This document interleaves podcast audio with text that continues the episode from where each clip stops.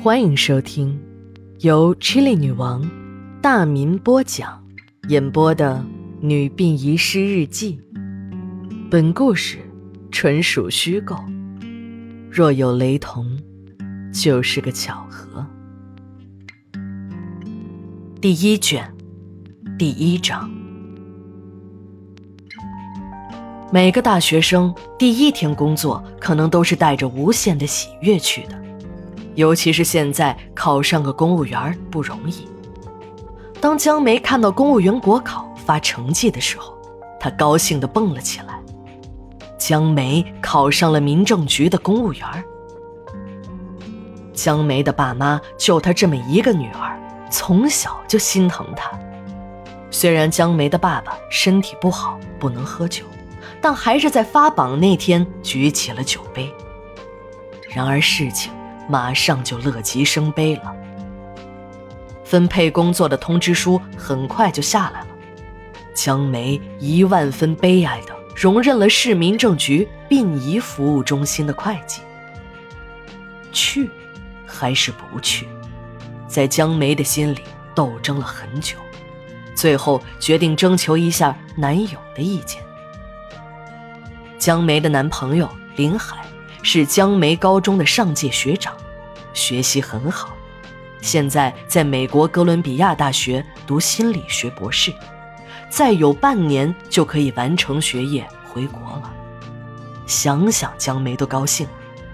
他们从高中开始的马拉松式的恋爱已经谈了十年，决定林海从美国一回来，他们就结婚。每天晚上。江梅都能度过一段最甜蜜的时光，那就是情侣之间用 ICQ 言语传情之时，每天都是。只有和林海聊过一会儿，江梅才能安然入睡。江梅把自己分配到殡仪馆工作的事儿告诉了林海，想征求一下林海的意见。其实，江梅真的很害怕那个工作环境。天天和死人打交道，想想都让人不寒而栗，浑身都起鸡皮疙瘩。只要林海表示一点异议，江梅是不会到那个鬼地方上班的。ICQ 的头像闪动着，江梅点开一看，梅，首先恭喜你通过公务员考试。在哪里工作并没有什么关系，关键是你自己快乐就好。我相信你能做好这份工作。我是一个医生，我从来不相信世界上有什么鬼神。我也希望我亲爱的梅能面对这世界上的一切，以科学的眼光对待一切。爱你的海。其实啊，梅早就已经料到了林海会是这样的回答。和林海相处了这么多年，他从来都是鼓励别人面对困难。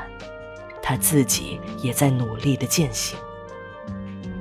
半年后，林海回到了这个小城的一家精神病院上班，他们如约的举行了婚礼，甜蜜的幸福人生从这里就开始了。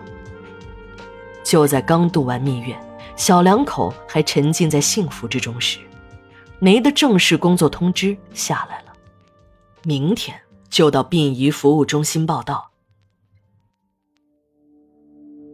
第一天上班，梅艰难地走进了位于郊区殡仪馆的大门。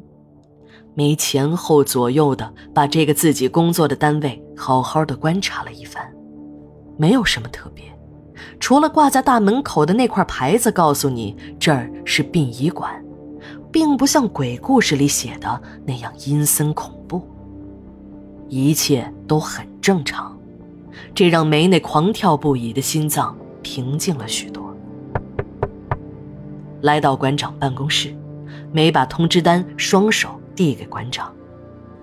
馆长是一个五十多岁的中年男人，只不过脑袋上的头发没剩几根，显得更面老一些，但笑容可掬的胖脸显示出这个人一定是个精于世故的人。哎呀，原来是江梅呀，欢迎你呀！我还要到局里去接你呢，你自己到了。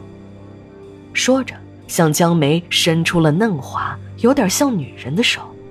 我姓史，我叫史达生，是这里的负责人。从今天开始，你就是我们的新员工了。江梅不知所措的点着头。小李啊，帮小江安顿一下，然后让孙叔带他熟悉一下工作环境。办公室的打字员小李帮江梅到人事科报道，又把江梅领到财务科。殡仪馆是个小单位，财务科就三个人：现金刘姐。科长王叔，还有就是江梅了。只不过平时呢，科长在局里上班，办公室里就只有刘姐和江梅两个人。刘姐今年有四十多岁，一脸的精明强干。小江啊，刚来有什么不熟悉的和刘姐说，这儿啊，刘姐门儿清。我已经在这儿工作二十多年了，在这里就属史馆长和我资格最老。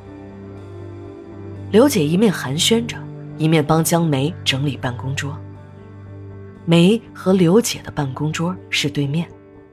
刘姐给江梅接了一杯水，说道：“，小江啊，先坐下来喝口水。”啊，不了。史馆长还让我去找孙叔熟悉一下工作环境呢。哎呦，也好也好，呃，熟悉一下吧也好，呃，这早晚都要熟悉的。刘姐欲言又止，一脸怪异的表情，让人难以琢磨。江梅没有多想，就和等在门口的小李下了楼。由于都是女孩子，她们很快就熟悉了。一边走一边和江梅说起了孙叔。孙叔是看停尸房的主管，其实啊就是看大门加立功的活儿。不过孙叔这个人工作特别卖力，无论什么时候，只要有业务，哦，这业务就是拉死人或者火化死人，我们内部叫做业务。孙叔半夜呢都代替司机出车。所有的活儿都抢着干，每个月史馆长都会多发几百块钱给孙叔，从来没有人有意见。听着小李这么轻松地说着死人，江梅先前还有的恐惧心理消失了一大半。江梅和小李正在往前走，迎面走来了两个人，一男一女，有说有笑的，穿着白大褂。口罩的一边还挂在耳朵上，头发都染得五颜六色。小李向他们两个介绍：“哎，这是新来的会计江梅，小江啊，这是浩哥，这是娟姐。早就听说有个新来的大学生这两天报道，欢迎你啊！啊，以后还请多多照顾。哎，没得说，同事嘛，有空到我办公室玩啊。”浩哥还不忘调侃一下：“娟子，以后这本馆第一美女的称号你可要让出来了啊！”江梅红着脸向前走，小李和江梅说：“这两个是化妆师，就是给死人美容的。人死后面部都会变色变形，看起来很狰狞，化化妆会好看一些。”一提到给死人化妆，江梅的心又打起鼓来，自己都能听到自己的心跳声。刚到停尸房门口，小李的手机响了，接完电话，哎，小江，孙叔在里面呢，你自己去吧。馆长找我有事儿，我就先走了啊。小李临走还又小声的对江梅说了一句：“别怕，记住，千万别怕。”后面的字眼，小李咬得很重。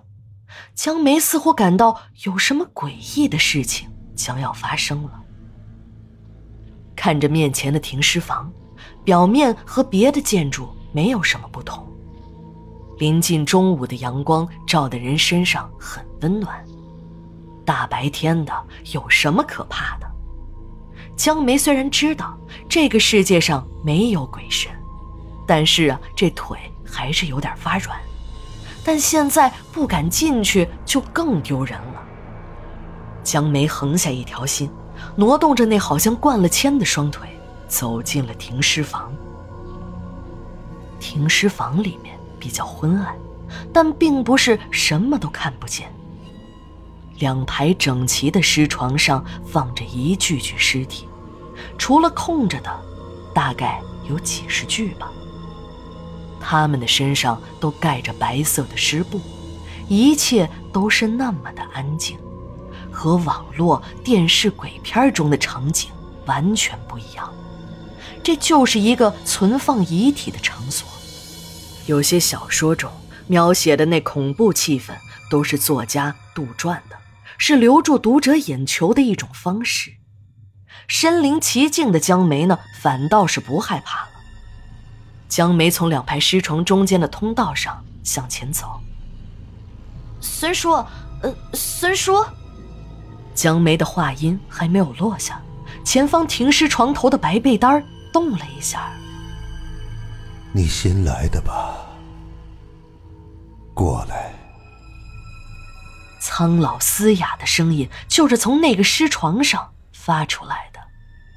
那个尸床上的尸体缓慢地坐了起来。